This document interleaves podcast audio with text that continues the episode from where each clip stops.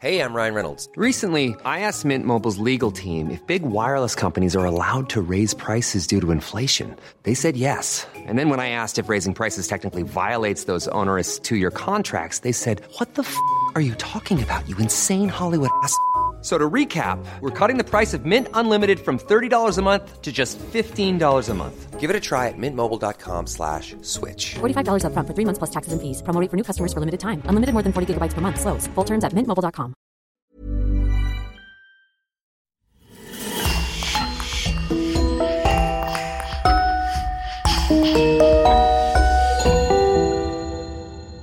Hello and welcome back to a new criminal case. When we hear about Singapore, we can relate to an important and prosperous economic power. In a matter of few years, the country has succeeded in the difficult task of transforming a nation on the brink of chaos into a democratic state whose people benefit from one of the best social systems in the world. The rate of crime and delinquency are close to zero, and there are no social or economic problems to speak of. A haven of peace, you might say.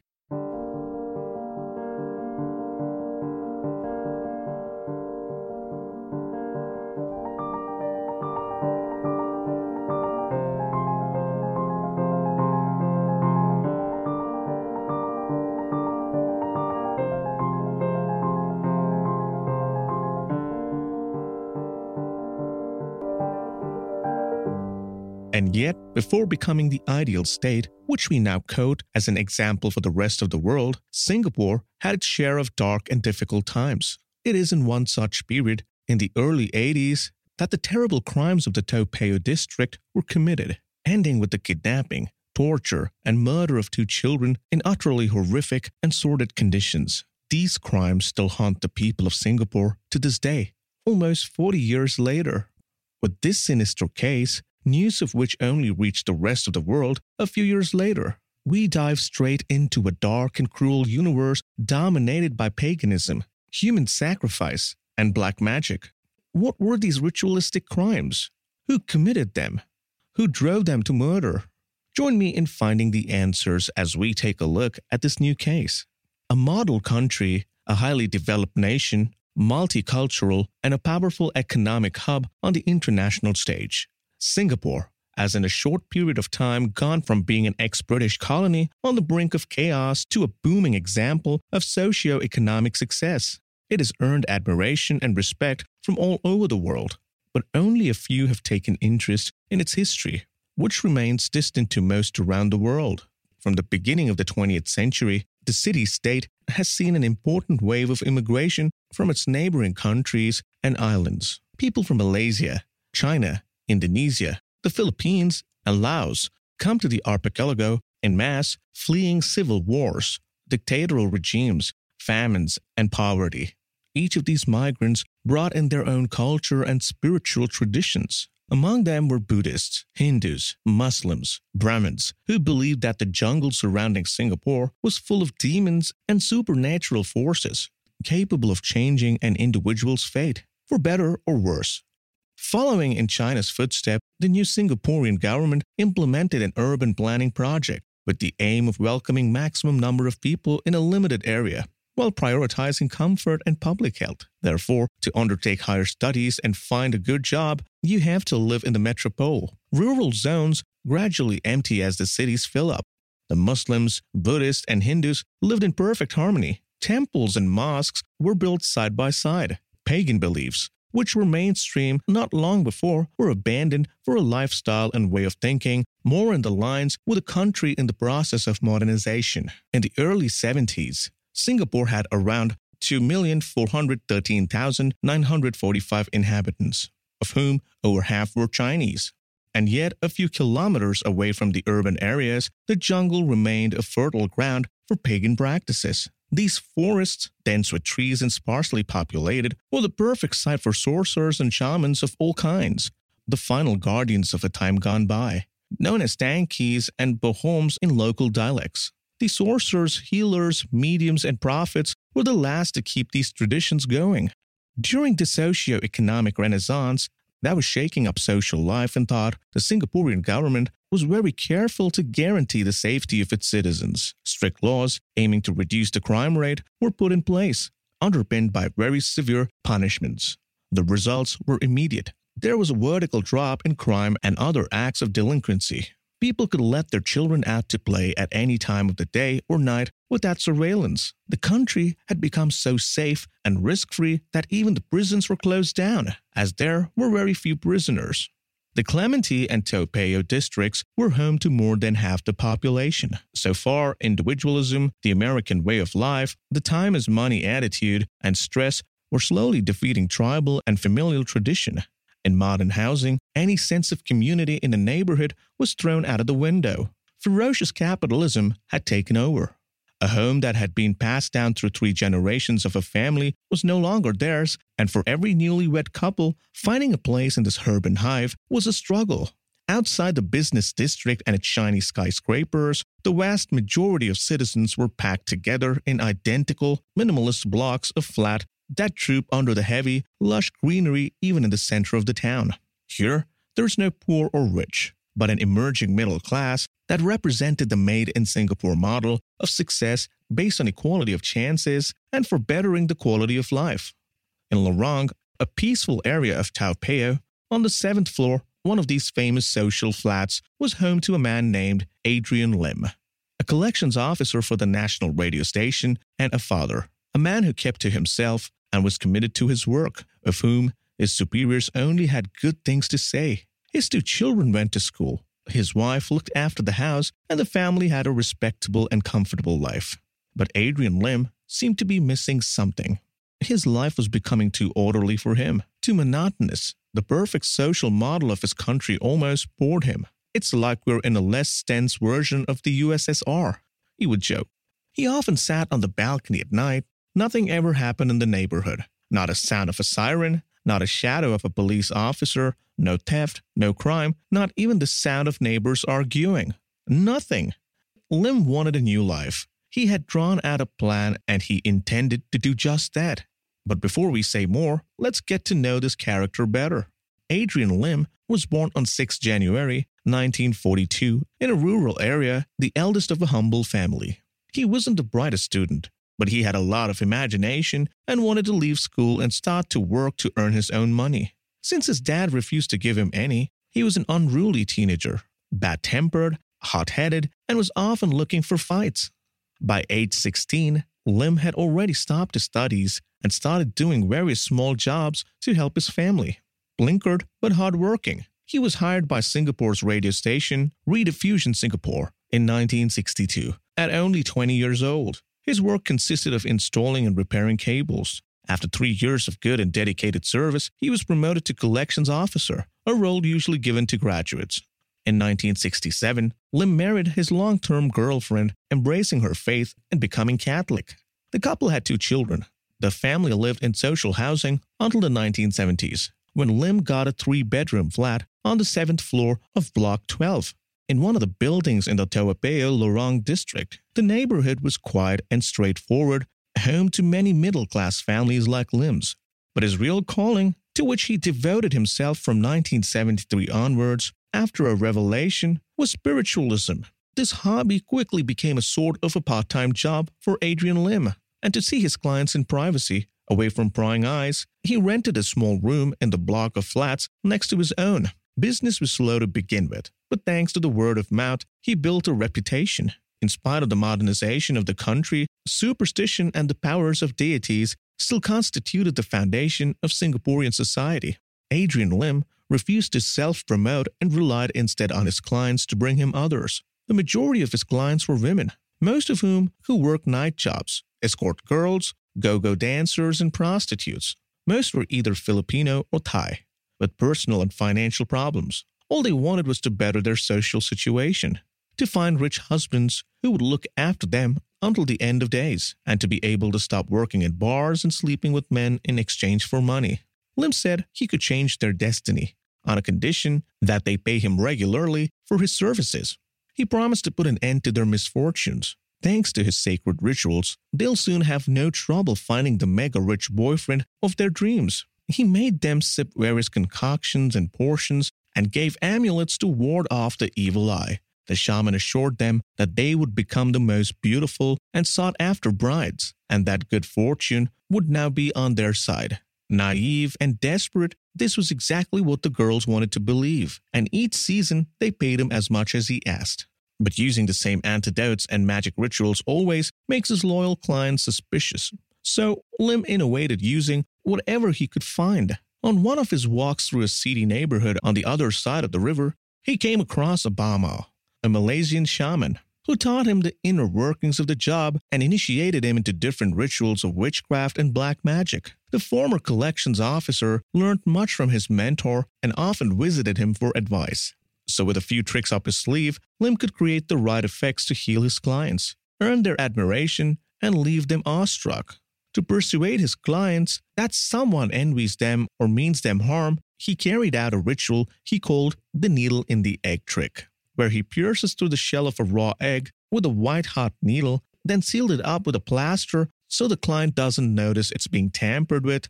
The magic egg is then passed several times over her head before being broken in front of her. On seeing the black spots, the client is immediately convinced that she is being targeted by an enemy or rival and that this was proof of their evil intentions. Adrian Lim often called on the Hindu goddess Kali and the Thai deity Phragan, who are both closely linked with femininity and fertility. On more than one occasion, Lim had been attracted to a client, going so far as to fantasize about her imagining her in suggestive and pornographic positions, sometimes tied up like a slave. And the younger they were, the more attracted to them he was. Unable to control his urges, sex obsession, Adrian Lim started turning to other methods to get what he wanted. He began imposing sexual rituals on his clients as a part of the healing process, practice about physical touch rather than spiritual. In his consultation room, a curious place with tacky decor and an overpowering smell of incense. Ayurvedic massages and Kama Sutra positions now took center stage. He took part in these himself, always in his role as a healer, wearing talismans and pendants representing various goddesses around his neck and even around his genitals. Lim practiced Ayurvedic massages inspired by ancient Indian medicine on his clients, insisting that women to be completely naked. The ritual generally concluded with consensual sexual intercourse, supposed to liberate the bad spirits following them. Convinced that he had superpowers, his clients obeyed his will without hesitation, unable to distinguish moral from immoral. But Adrian Lim, a shrewd businessman, did not stop there. His loyal clientele was also made up of older men and women. For these, he used more or less the same rituals, without the pornographic parts. Crafty and greedy, he had no qualms about taking large sums of money from them in exchange for promises of health, good fortune, and longevity. On top of this, Adrian Lim used other extreme and outdated methods, such as electroshock therapy. According to him, the only way to soothe recurrent migraines, headaches, memory loss, and even diabetes and cancer. The reputation of the healer of Toa Payoh quickly spread around nightclubs and brothels, in which stories passed from mouth to mouth of his wondrous talents as a medium, sorcerer, and a healer for any illness. A barmaid named Catherine Tan Mo Chu first heard of him from a friend who was always singing his praise. Tan Mo Chu, whose life was far from rosy, decided to go meet this fascinating, mysterious man in hopes of finding a solution to her problems. She was unhappy she had a lot of family problems.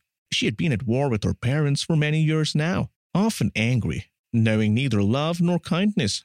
Tan felt rejected and even considered suicide. And then one evening she went to Toa Payoh and knocked on the door of flat number 12. When she met Adrian Lim, it was love at first sight. Tan was completely swept off her feet, conquered by this man who, although not particularly handsome, easily caught her under his spell they fall for one another and soon become lovers. In the year 1975, Adrian Lim, still working at the radio station, he was still married to his wife. He spent each night at the family home, all the while leading his second parallel life in secret. He and Catherine Tan Mao Chu moved in together that same year into a small flat two blocks away from his consultation room. But stories of infidelity never remain a secret for long and Mrs. Lim soon found out that her husband was being unfaithful. She left him immediately with their two children and opened an amicable divorce procedure. They legally split in June 1977, and Adrian married Tan in a little Catholic chapel in the presence of two witnesses, without the young woman's family. Now free to live their relationship openly, the two newlyweds never left each other's side. Tan cared for her husband and made him his favorite desserts. Lim, freed from his family, left his regular job to devote himself fully to his job as a shaman. Tan quickly fell under his absolute control. He had her under his thumb.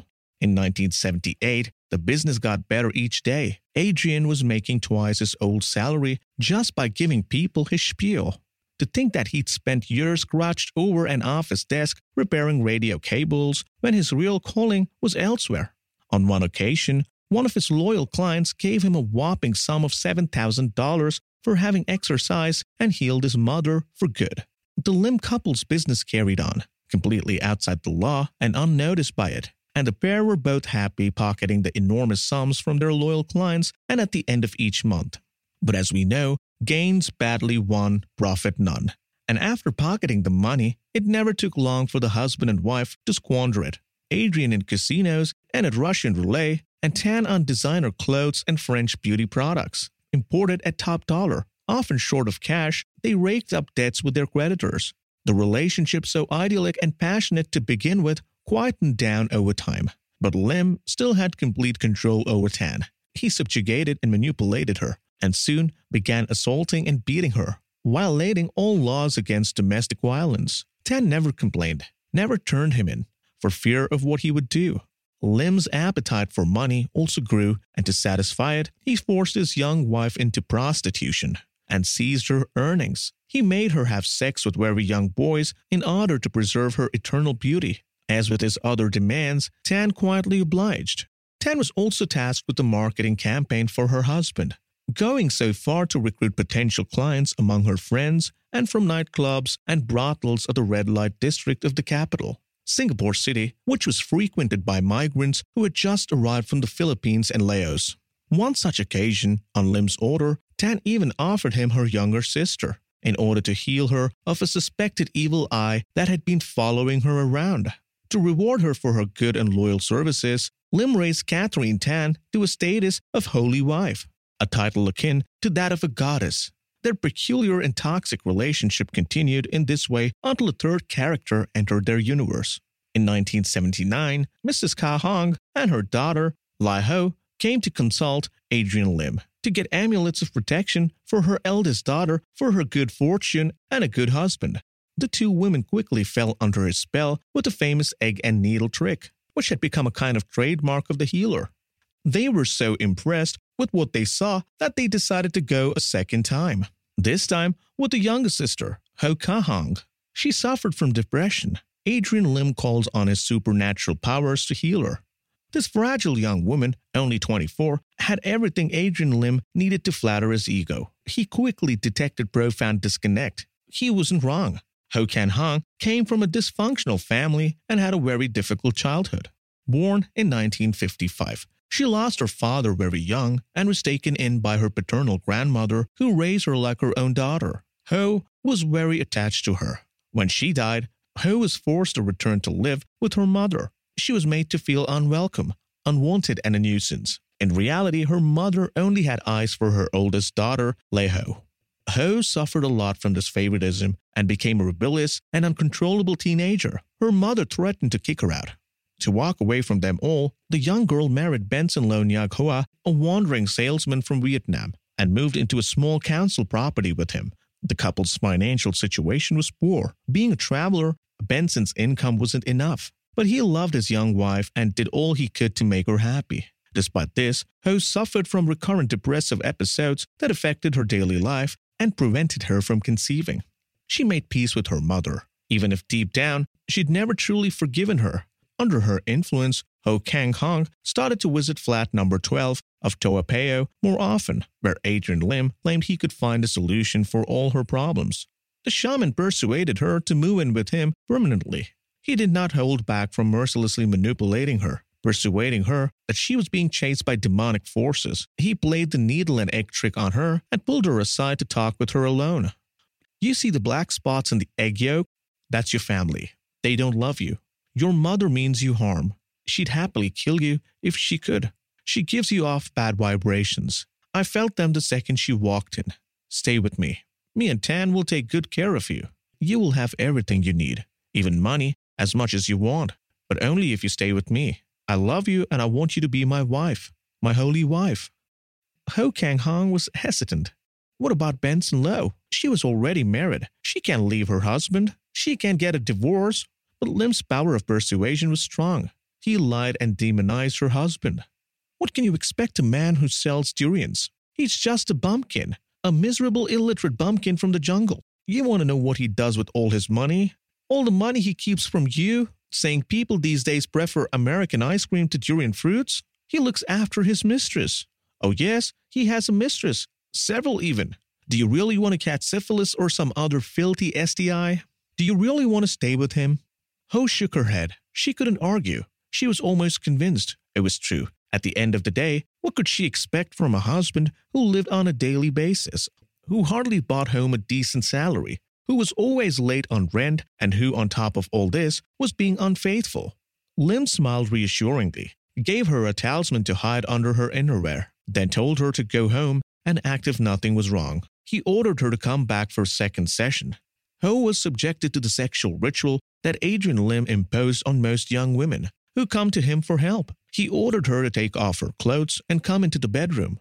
Throughout the procedure, Lim told Ho that he was now reincarnated as the goddess Kali. He gave her sexual massages and made her reciprocate. After several of these sessions in close succession, Ho was elevated to the status of holy wife in another sexual ceremony. She left her husband, cut ties with her family, and joined Lim and Tan in flat number 12. Some of the rituals became livelier and dramatic. Adrian Lim, with his experience in electric cables, set up a whole system with corresponding music to make it seem like there are evil spirits haunting the client. That's what he did most nights now. The neighbors were kept up late into the night by the cries of clients who had gone into a trance.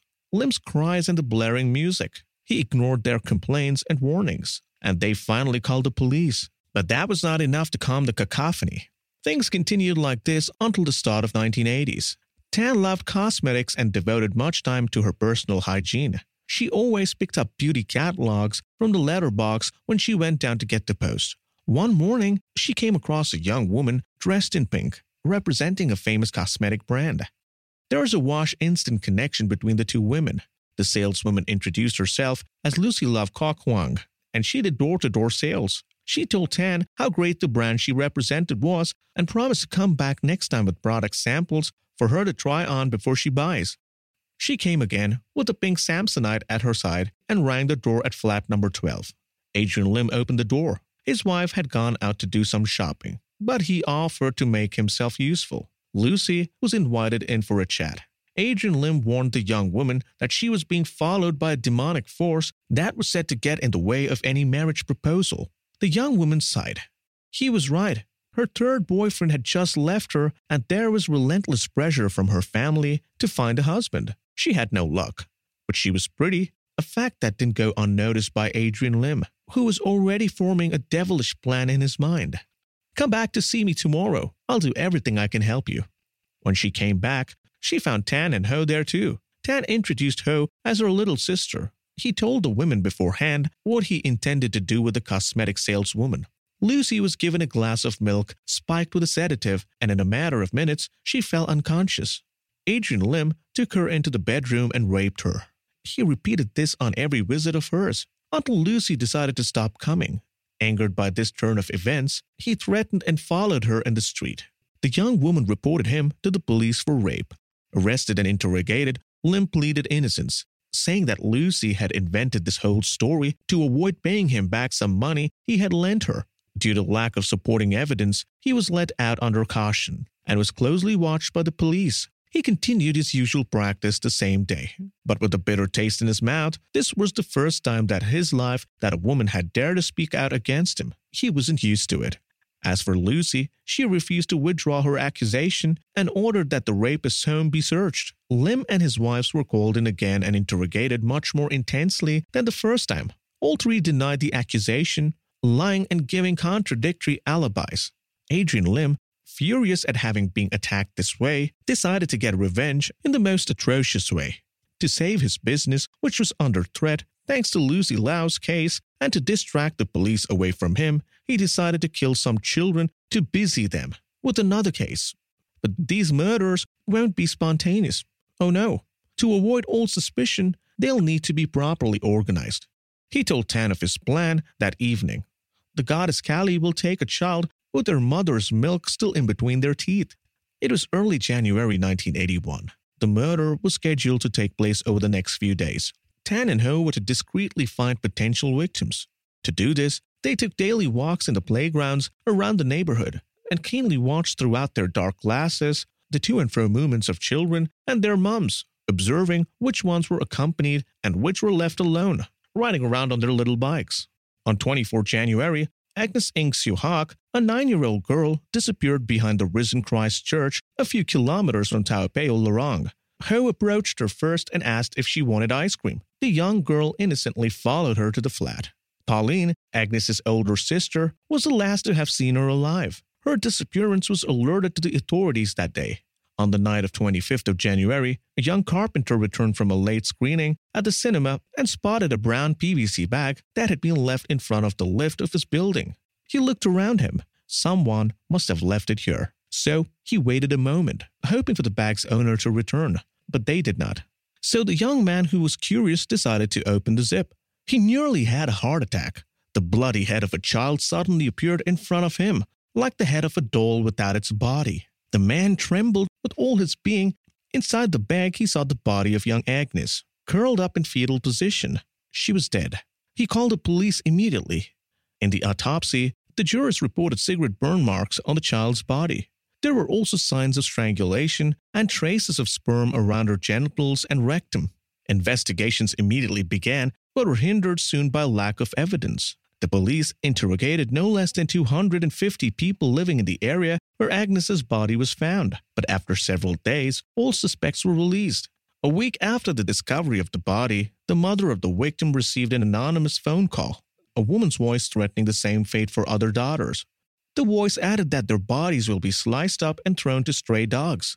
While Toa Payoh was still shaken and yet to digest this unprecedented tragedy, on 6 February 1981, no less than a fortnight later, a second victim fell prey to the monstrous trio.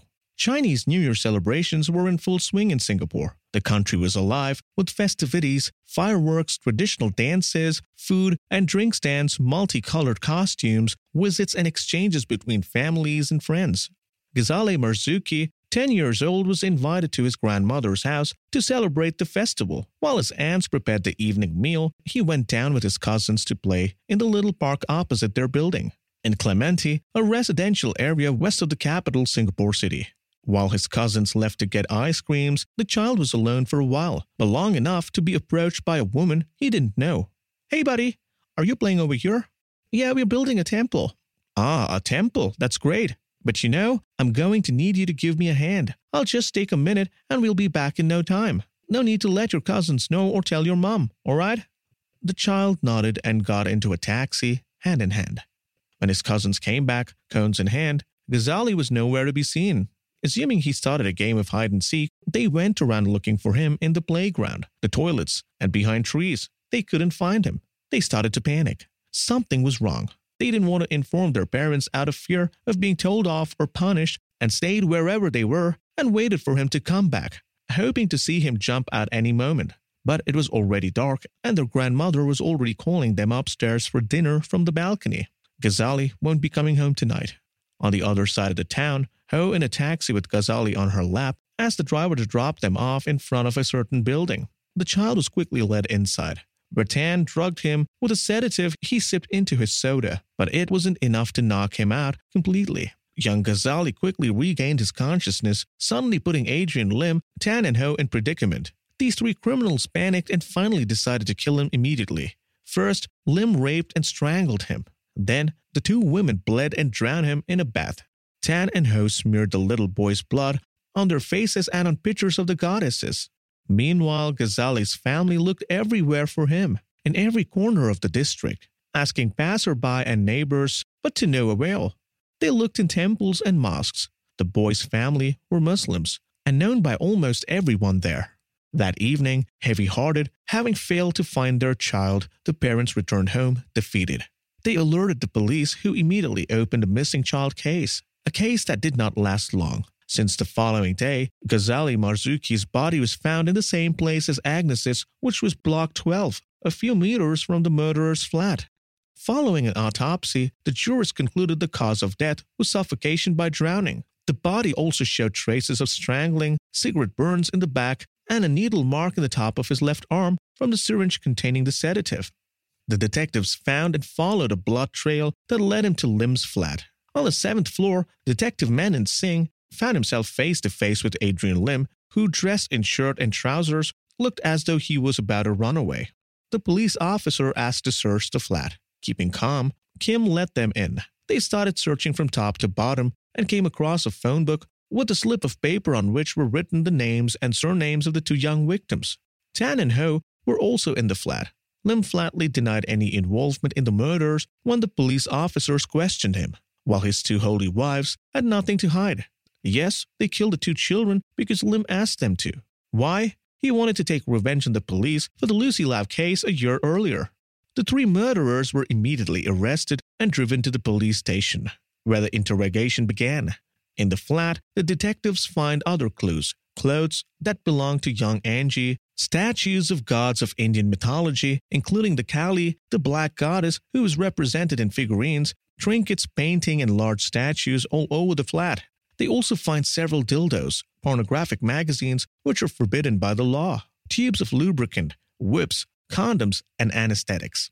The blood of the young boy was later found on pictures of the goddess Kali, as well as in a receptacle in a fridge. Tan and Ho intended to keep it and use it to make face masks and love portions for clients. In the interrogation, Tan recounted the crimes in all her gruesome details. What the police officers gathered in that, on 24 January 1981, Ho had been sent by Lim to kidnap young Agnes. The young girl had been brought back to the flat, fed by the two women, then drugged with a Dalmadorm tablet. Then Adrian Lim raped and strangled her. Tan added that the three of them had drunk the victim's blood before putting the body in a bag that they left in front of the lift of a building where it had been found a few hours later by a neighbor. In his statement, Lim claimed that he killed the two children as a sacrifice for the good spirits in exchange for protection from them. In fact, he'd wanted to kill six children, but his plans had been interrupted. Amidst this, another murder case was revealed by Ho. Two years earlier, her first husband came to see her, looking for an explanation why she left so suddenly. Lim electrocuted him. Ho assisted in the operation, and the emotional shock triggered depressive episodes and hallucinations in the following days. Benson Loh's body was never found. Adrian Lim admitted to having poured acid over it. To explain his crime, he said it was motivated by jealousy. He was in love with Ho and wanted her for himself. Killing her ex husband is the only way to get rid of him for good. The news of the evil trio arrest immediately spread through the city state of Singapore. People were in shock and horrified by their cruelty. The case was passed to the High Court of Singapore, and over 100 witnesses spoke. The three defendants were put in front of a jury of psychological and psychiatric experts, examined for mental illness, put forward as an extenuating circumstance, which was rejected. Adrian Lim and his two wives knew perfectly well what they were doing and knew right from wrong. Laura Glenn Knight, presented at the inquest, said Adrian Lim was perfectly lucid. He knew what he was doing. He was determined in the making of his plan. Tan, who agreed everything, was doing, whereas Ho was more a follower, manipulated by the other two. The trial of the three murderers lasts for 41 days, one of the longest trials in Singapore's history. The verdict was pronounced on 25 May 1983, outside in the front court of justice. An angry crowd gathered from early that morning to await the sentence. At the mention of capital punishment, there was explosion of joy and tears. The three were sentenced to the gallows. Lim accepted the ruling and did not react on hearing the verdict. Tan and Ho, on the other hand, stood up in their stalls shouting. They decided to appeal, claiming to suffer from mental illness, but their requests were rejected by the magistrate. Their lawyers then turned to the Judicial Committee of the Privy Council to ask for them to be pardoned by the President of Singapore, which he later refused. From then on, in the corridors of Changi Prison, the two women spent their last days of custody in prayer and contemplation. They fasted and barely slept at night, Ho said she was often visited by the spirit of her ex husband, Benson. A non sister, Gerard Fernandez, visited them on most days to hear their confessions and their final wishes. A week before his execution, Adrian Lim started to pray frantically and even asked for a chaplain to confess his sins before his death. The prison board granted him his last wish. On 25 November 1988, at 6 a.m., the three criminals were hanged in Changi prison. And so ends this horrifying case of murder, one that had for many years been heard of only in Singapore. Few people knew of this case, and fewer have heard about it outside the country. Who knows why? Shame, reticence perhaps, on the part of the Singaporean government, who believed to have succeeded in creating the perfect society where there were no criminals or psychopaths roaming free. Adrian Lim himself said, Anyone who thinks Singapore is boring and sterilized is blind to our criminals. Criminals who'd send shiver down your spine. The worst of all crooks, the very incarnation of evil. Following the execution of the three murderers, the families of the two victims received damages from the state. In 2016, Delilah Marzuki, mother of young Ghazali, gave an interview to the Straits Times where she spoke of all the misery she had gone through, all the suffering she had endured since the loss of her boy.